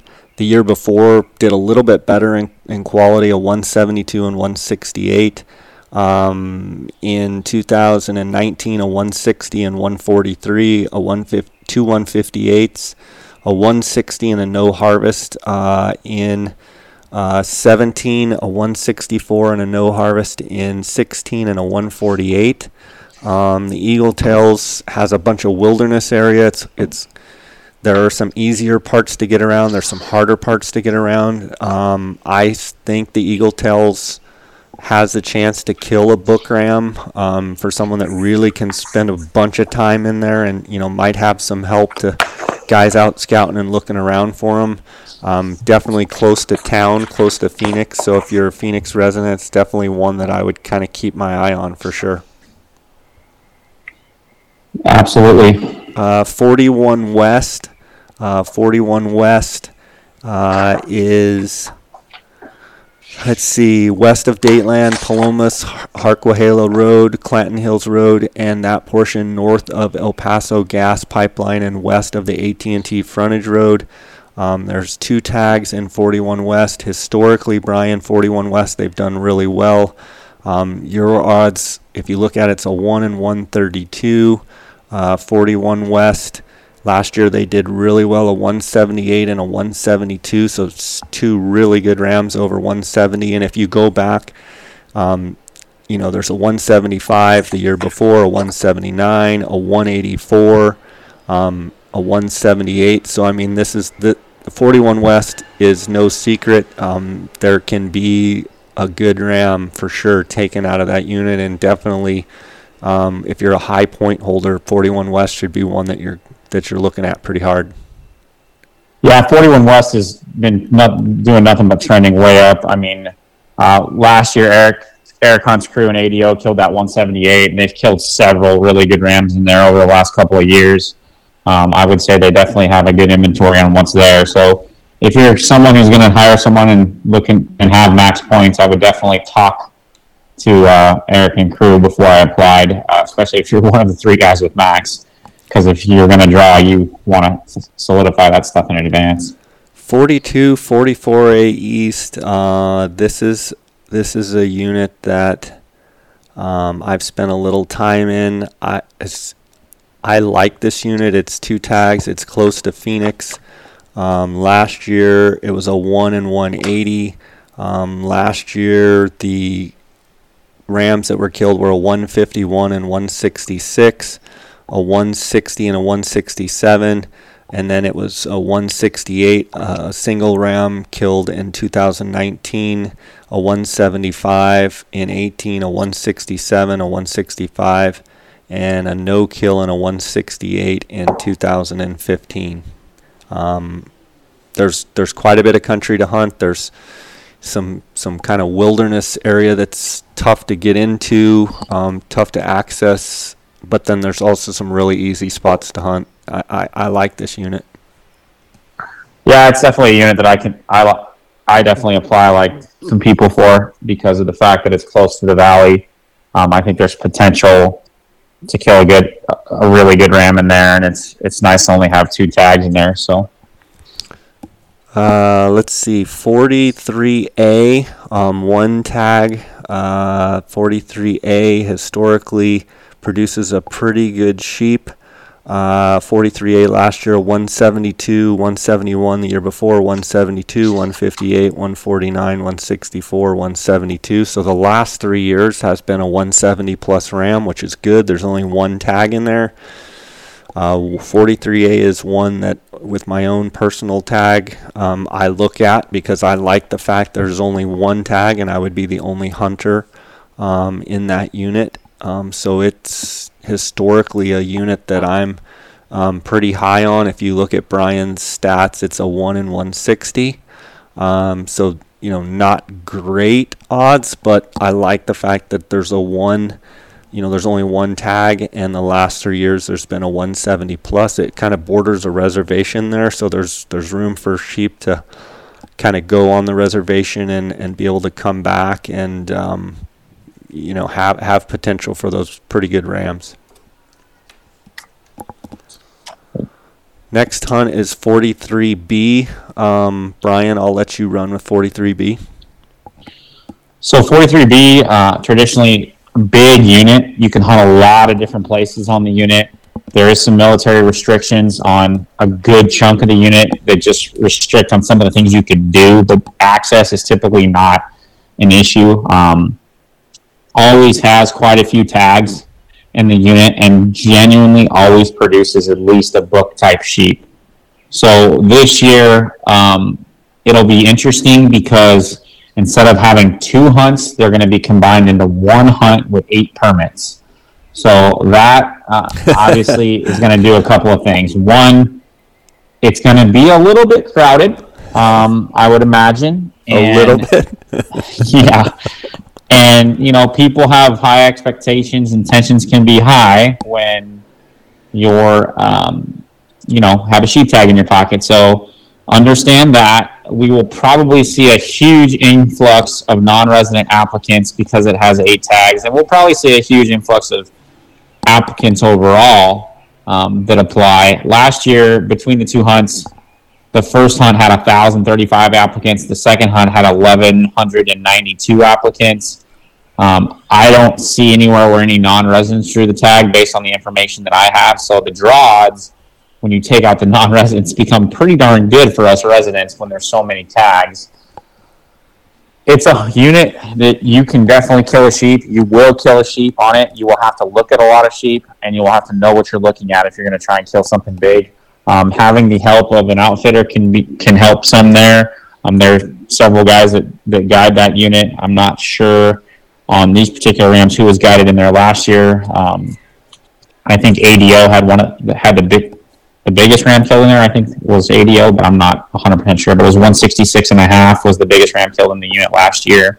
And then everything um, after that's a 160, 157, a couple of 155s, a 156, and then the smallest ram was a 146 and a half. So it'll be interesting because when you think of drawing a sheep tag, you kind of think of having the whole place to yourself. Well, eight sheep hunters in a unit, you're not going to have the place to yourself. You're going to see other people because every sheep hunter brings, you know, four or five people to help them, if not more. And then you're talking about now a unit that's not terribly far from Phoenix so more inclined for people to come help. So just be aware of it. Uh, definitely a tag to consider if you don't have a lot of points and you're looking to just get a tag. Not a tag I would consider if I was a max point holder. Um, just my my two cents on that anyway. But uh, yeah, it should be interesting next year. I'll be I'll be keeping an eye on that to see kind of what Rams are killed for sure.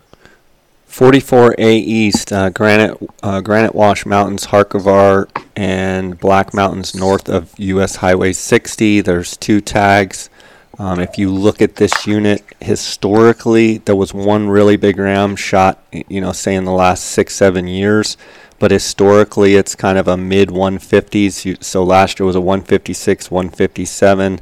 The year before that, a 114, a 159, a 160, 163 a 179. That's that big ram I was talking about, and a 143. The year before that, a 166 and a 72, uh, 161 and a 149. Historically, not um, super high quality. It's a pretty tough hunt. Uh, the hunt odds uh, last year there were 488 total applicants that applied, um, one in 111 um, on the odds. Interesting, it was a bump up change in applicants plus 181 uh, for last year. So trending up, obviously open to non residents. Not a great quality unit, um, but a decent RAM could slip through the cracks there. Uh, not one that's really on my radar. Um, next unit is 44A West. Uh, 44A West uh, one tag unit, um, 44A West. Uh, let's see, last year a 182 ram was killed. Prior to that, it was really struggling, and, and it was a 157, a 159, a 173 was killed in uh, 18. Um, there was no tag in 17, a 161, and a 151 prior to that. Um, and I think that's a perfect case right there where you know, a couple years went by where you know a few rams were killed and one was able to slip through the cracks and a big, big, giant, you know, 182 inch uh, ram. If you look at 44A West, um, it's a one in 167. Um, there were 206 total applicants uh, for 44A West. Um, yeah, and it's it's it's worth noting on A West, you know that that's the biggest ram I believe to ever come out of the unit, and that ram was guided uh, again by ADO and Aerocont and their crew. So I mean, that's not just your DIY guy going in there and lucking into a giant ram. Odds are those guys did a ton of work and knew where that ram was at. So it's just something to be. I know they killed a big ram in there, um, and we always see an influx of people that apply in units where a big ram gets killed the year before. But understand, that's some intimate knowledge of the unit that went into killing that ram. Uh, 44B North. Um, 44B North. I'm actually happy to see that they dropped that back down to two tags. Um, last year, uh, it was three tags. They dropped it to two. Last year, there were 1,410 total applicants, a 1 in 226. Um, last year in 44B North, they killed a 172, a two big rams, a 180 and a 179. Um, historically, I, I've guided in the unit several times, and I always call it kind of the country club of sheep hunting. It's really good access by roads all the way around. Um, you can pretty much access everywhere by road and kind of be looking at either the front side or back side of, of the mountains. There's not very much country where you can kind of get away, if you will. Um, but historically, it's had a lot of sheep. It's had some really good sheep. It's always where you know you can you know usually go and find a 170 plus type ram. Um, I was happy to see that they dropped the tags back from three to two, and hopefully we can maintain that as one of the premier units in Arizona. Uh, but the Plomosas historically have been just a great, great hunt, and 44B North has always been at the top of my list when I look at quality units in Arizona. Yeah, it's.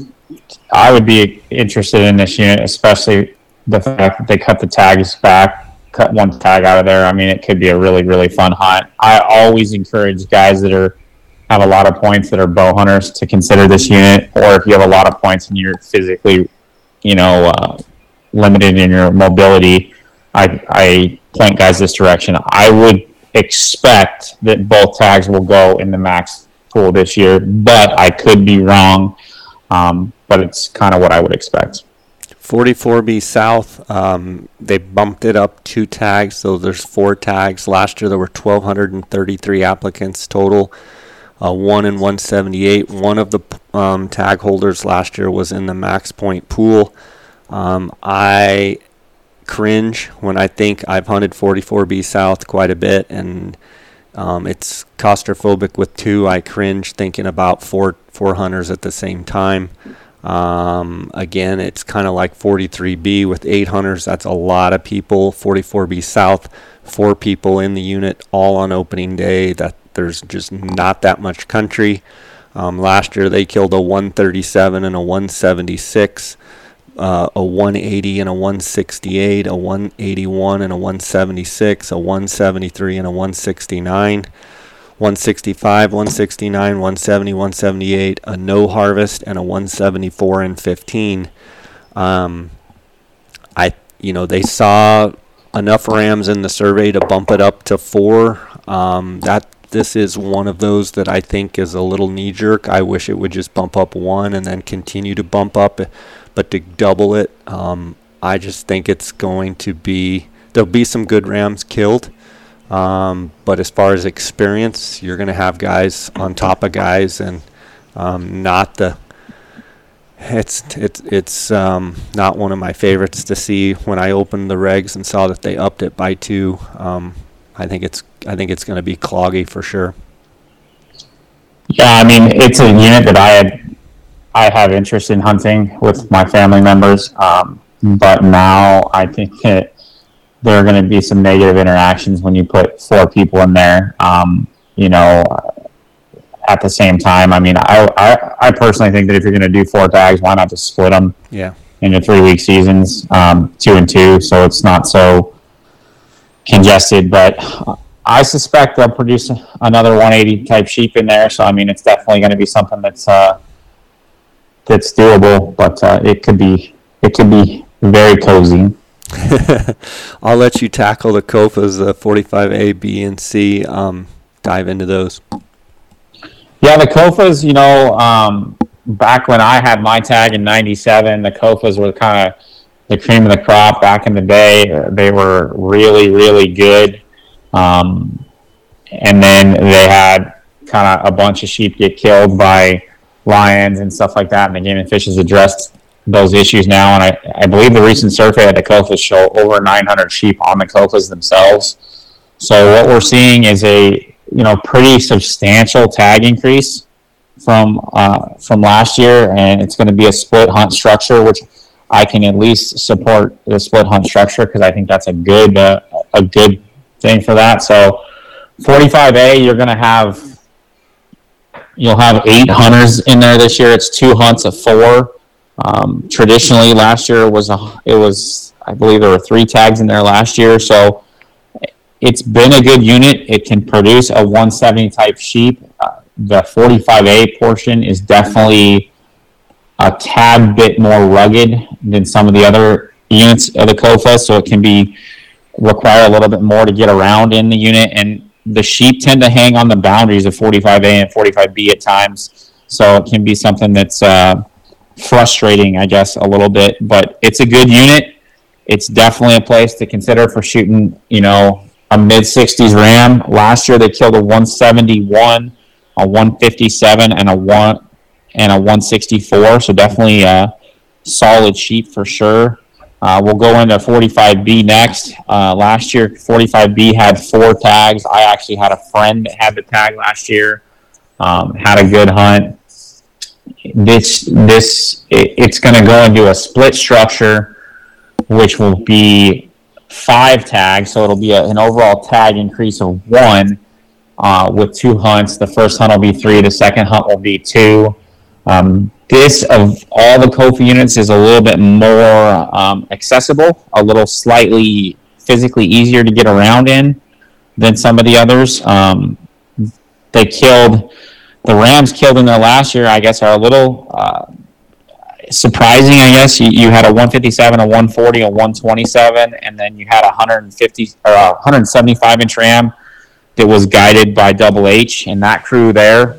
Um, those guys really know how to get after it. I know Matt Lowenquist and Double H has had hunters in in A and B over the last couple of years, and they've they've killed book rams in there every year. I know Matt had a hunter in B last year killed a book ram. So if I'm looking for the biggest possible sheep in that unit, I'm definitely going to lean toward uh, looking to talk to someone and hire someone if I have the ability to do it. But I don't. I mean, I know for a fact that shooting a 127 or a 140 is not indicative of what's in the unit. So keep that in mind. Uh, last year's draws were one and 131 in 45B. It will change for sure with the uh, the hunt structure and the split. So just keep that in mind.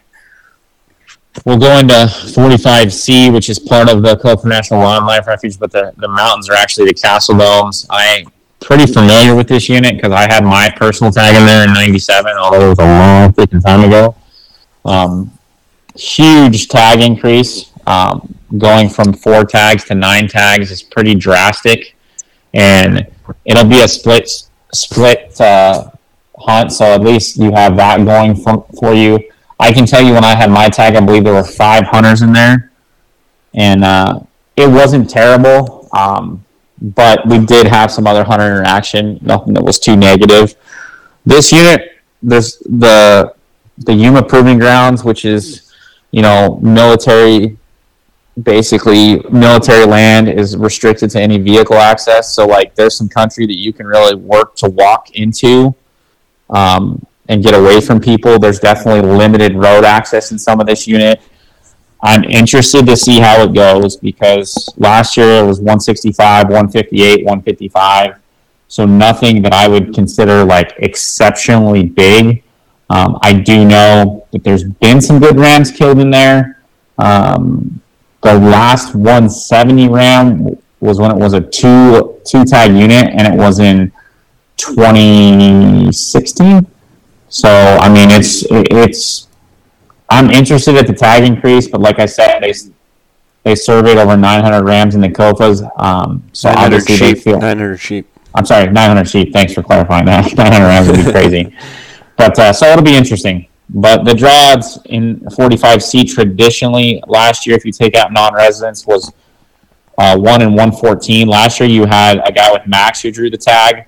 Um, so just something to to think about. Um, it's a, it's a good hunt. I mean, I would put in for it if I didn't have Max, but uh, it'll be interesting to see how what what numbers we're talking about next year when we do this podcast. All right, 46A East, east of Growler Wash, Cabeza Prieta National Wild Ref- Wildlife Refuge, uh, one tag. I believe this is a decrease from two tags to one. Uh, Brian, last year there were 424 applicants. Obviously, this year dropping to one tag. There's not available for non residents. So, if you've been applying for this as a non resident, make sure you know that there's only one tag and you're not eligible. Odds wise, it's a 1 in 84. Um, obviously, by dropping these tags, it's going to make those numbers, um, the odds be worse. Um, last year in 46A East, um, excuse me, yeah, 46A East, there was a 177 and a 154, a 152, a 160. Going back to 2019, a 175 and a 157, a 169, 160. 168, 158, 173, 171, and 168 and 1 160. Um, Brian, um, I don't know much about 46A East. Um, do you? Yeah, I hunted it. Uh, and I hunted it in 2020 for like seven days with a guy, and it is uh, it is some seriously desolate country. But with that being said, if I was a diehard sheep hunter and I had time and I could really get after it, I like the unit um, because it has produced some big rams over the years, and with one hunter in there, it'll it'll uh, alleviate some pressure because there's really only two primary places that a lot of people focus. Doesn't mean that's the only places where the sheep are at, but not having to deal with someone else in there and then having 30 days um, to get in there and get after it. If I was really comfortable that I would have some time, I would I would definitely be interested in the unit. Um, I wouldn't put in there if I didn't have if I had max points or anything like that. But it's I think it, there can be some it can be done and you can kill a good ram there. Keep in mind all these units here, um, 46 uh, in the 46A East and West, and 46B. Um, you've got potential for illegal, um, just some activity and, and safety issues here. Uh, 46A West, um, that's west of Growler Wash, Cabeza Prieta Wildlife Refuge, um, one tag, uh, 46A West. Last year, um, there were 137 uh, applicants. It's a 1 and 104. Um, last year in 46A West, there was a 138. The year before was a 160, a 166, no harvest uh, in 18, a 170 and a 164 when it was a two tag unit, uh, 176, 167, and a 151, 154. Brian, um, what about A West? I don't know much about it. I mean, I know there's been some good rams killed over the years, but it, appears based on uh, everything that's going on that it's trending down. So, um, but a West and A East are totally dependent on the, the hunter and the ability of the hunter and the time, really the time you can spend in there. So I have no idea, you know, if 138's indicative of the unit. I would say it's not. Um, again, it's a one tag unit, but if you've got time and you know you want to ch- hunt a unit where you can kill a big ram, I would definitely consider it. You know, but you're going to work your butt off. All right, 46B uh, East. They've split into two hunts November 18th to December 8th and December 9th to December 31st. Uh, two tags in each. Now, that is an increase of three tags. It prior was just a one tag unit. Um, they've split the hunt now and they've done two tags each. Um, last year in 46B East, a 167. The year before that, a 175, a 163, a 157. Um, and before that, it was it looks like it was four tag unit, and 2017. Um, this is another one where obviously they must have flown their surveys and seen enough there that they thought they should increase from one to four again this is part of one of my things of like how do you go from one to four seems seems drastic to me.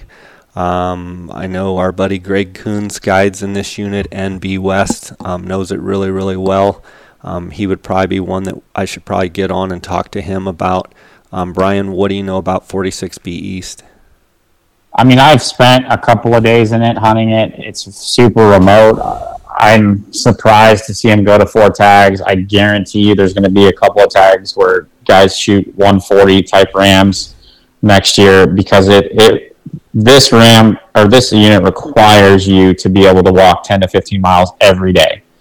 So if you're not physically in shape, don't apply for it. Um, I know Greg was the one who killed the, his hunter killed a 175 last year in there, and Greg's got that sucker dialed in with horses and stuff like that. I mean, there's an entire mountain range that's completely locked off from it. You know, there's no access to it unless you're able to go 15 to 20 miles to get to it, and it's physically very difficult to do that with enough without water. So, I, I think it's interesting. I mean, it, it's definitely. I'm surprised to see it jump up so much. I mean, Greg would be more of an expert than I would on on that, but it's definitely a pretty drastic jump. I mean, there's definitely good rams in there but it's dependent on where the where the moisture's at and where the feed is at. Then you go with 46B West, Brian, which I know you have a lot of experience in, and another big jump. We've got two hunts, um, four tags in each hunt. Um, that is a increase there from five tags last year. They're adding three tags. They're splitting the hunt to four and four. Um, last year there were 955 total applicants, which made the draw odds a 1 in 86. Um, I believe this hunt and 46B East, the odds are going to be very, very good. But as you said, Brian, both of these units, like people really need to understand that the access in these units is not very good. And in both of these units, you have to walk a minimum of three, four miles across the flats just to get to the mountains. It sounds it doesn't sound that difficult, but when you have to do that day after day and you have to pack that much water in, that's where the problem is. You cannot you know, it's it's very difficult to get around and access in these units because of the lack of water. It's not like, oh well there's a tank or you know, you can get water here or there. It's that's that's a big problem. Again, jumping from five to eight seems excessive to me. Um, I'll let you speak on it, Brian. Yeah, I mean, B West is a little more accessible than B East for sure. Um, last year, the biggest desert sheep killed by a draw hunter was killed in 46B West, which was 183, almost 184. That was a giant ram. Um, that's going to get the attention of some people. I like B West for a young guy who has time and is in physically good shape, or a guy you know anybody in physically good shape with time can go in there and, and have a successful hunt. Um, I think eight permits is a ton. Uh, four and four definitely going to be uh, very interesting. When we were there, I think there were five hunters in there. We really didn't run into too many issues, um, but I'm I think there will still be big rams left on the second hunt for sure because it's very indicative of who draws the tag. But if you're a, an individual who doesn't have max points, is in physically good shape, got a, a pretty dependable hunting buddy to go hunt with, um, I think you can do well here. I think you should consider it, but you need to give yourself the right amount of time. And there's a lot of planning and preparation that goes in to this hunt before you even set foot in the unit. And if you do it right, you can really, I, I think you can do okay. Brian, I'm gonna let you tackle the Rockies here. Start off. Okay, uh, Rockies. Generally speaking, you know, in the state, we're just kind of average as far as Rockies. We typically kill a couple of 180 type sheep, um, but we've had some new opportunities open up, so we're going to talk a little bit about that. Um, unit one, uh, 27 has traditionally been a one tag unit. It's going to be a two tag unit this year, which opens it up to non residents. The draws for Rockies, generally speaking, are terrible uh, in our state just because Rockies are one of the hardest sheep to get a tag for in the world uh, without spending a boatload of money. Last year, the draws were one and 590, and so we didn't see too many non-residents apply. So those are your, kind of your traditional draw odds. Next year, we'll probably see some more non-residents put in for the hat the one tag was drawn last year by a guy, uh, or one tag was drawn by an individual in the max. So, you know, nobody else even had a shot. The Unit 127 South, I'm sorry, Unit 1 uh, slash 2 South Fork Hunt, that is a new hunt from last year. Um, it's kind of right there along the highway that leads into uh, Eagar and stuff is where those sheep that a lot of people see on the highway there. Um, it's kind of like those rams right in that country. So it'll be uh, it'll be interesting. It's it's going to have two tags, but it's going to be a split hunt structure. So it'll be one and one. I would not be surprised to see one of them go in the max. I could see none of them going into max because um, last year's hunter killed. Uh, what was it? It was a pretty decent, just a decent RAM. I think it was actually it was a 178, so it was a really good RAM in there last year. So something to just kind of think about what that's going to look like for you. Those Rocky hunts are tough. Uh, 6A traditionally always been an exciting unit. It's where I had my tag uh, back in 2013.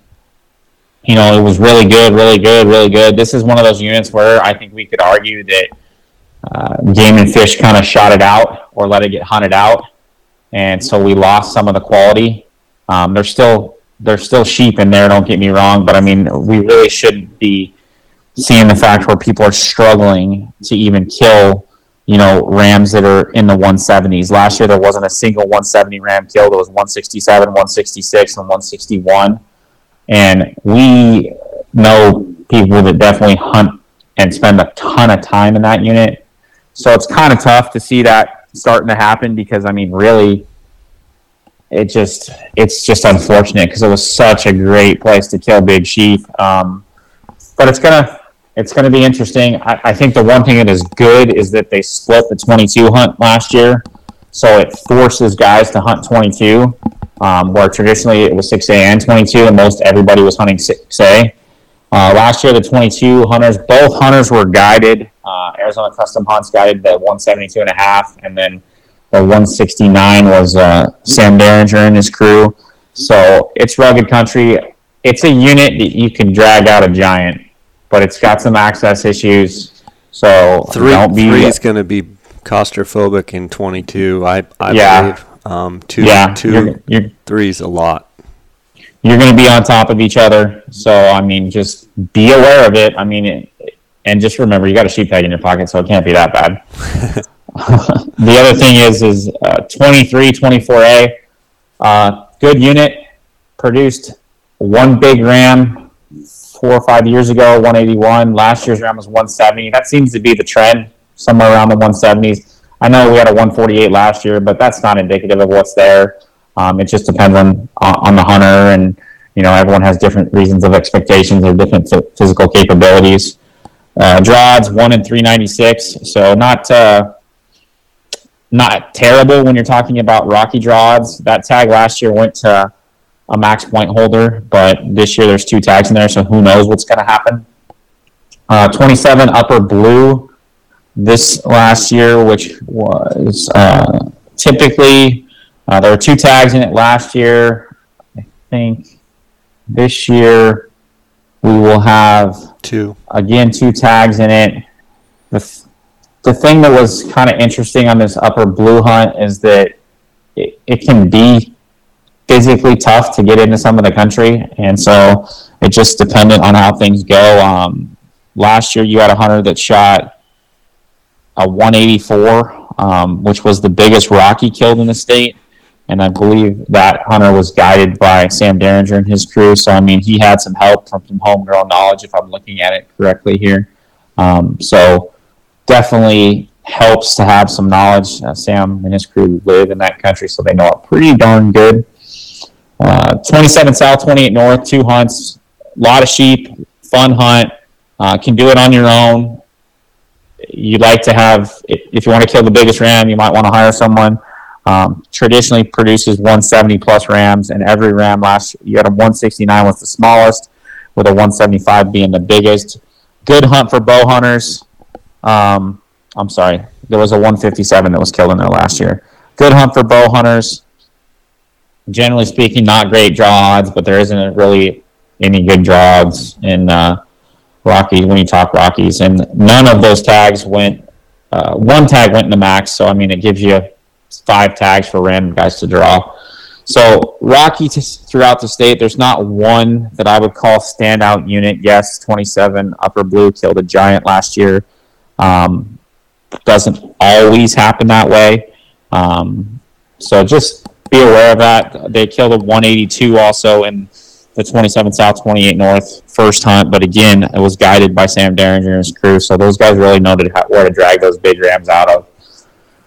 So if you get a Rocky tag, just enjoy it. Uh, you may have a chance to kill a giant. It may just be a fun hunt, see a ton of sheep, and get to kill a nice ram. So I mean, uh, it's just get the tag. They're so hard to get these days. For sure, um, Brian. That that was pretty extensive coverage there of the units. I want to give you a chance. Um, if you've got any concluding thoughts here, um, any words out there, words of wisdom to guys applying and and you know looking into this season here. I mean, the, just remember the goal is to get a sheep tag, and, and if, if you get a tag, enjoy the hunt. I mean, don't put too much pressure on yourself. I mean, we talk about it all the time. You know, everybody says they're going to help you. Most of them don't show up to help you, but enjoy the moment because they don't come around that often.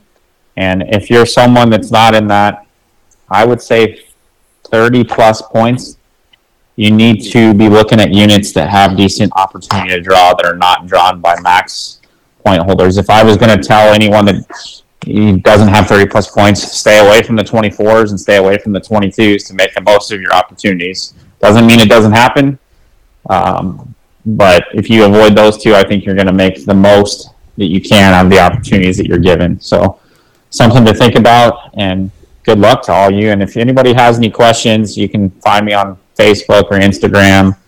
Um, you can also send me an email. It's brian.rimza at hotmail.com, and I'm sure Jay can give you my info if you need it.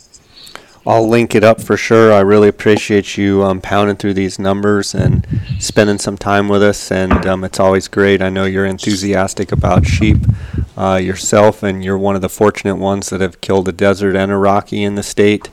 Um, and so you're pretty much just watching from the sidelines, but you're still fired up about it. Um, it's pretty cool to see.